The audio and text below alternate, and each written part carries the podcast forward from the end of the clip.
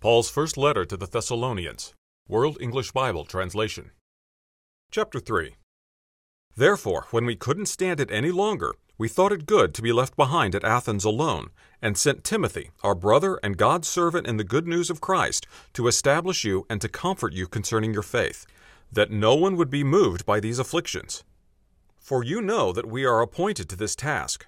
For most certainly, when we were with you, we told you beforehand that we are to suffer affliction, even as it happened, and you know. For this cause I also, when I couldn't stand it any longer, sent that I might know your faith, for fear that by any means the tempter had tempted you, and our labor would have been in vain. But Timothy has just now come to us from you, and brought us glad news of your faith and love, and that you have good memories of us always, longing to see us, even as we also long to see you. For this cause, brothers, we were comforted over you in all our distress and affliction through your faith. For now we live if you stand fast in the Lord.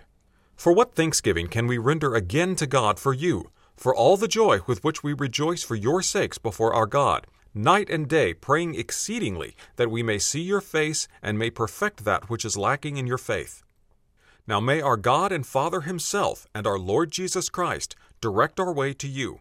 May the Lord make you to increase and abound in love toward one another and toward all men, even as we also do toward you to the end that he may establish your hearts blameless in holiness before our God and Father at the coming of our Lord Jesus with all his saints.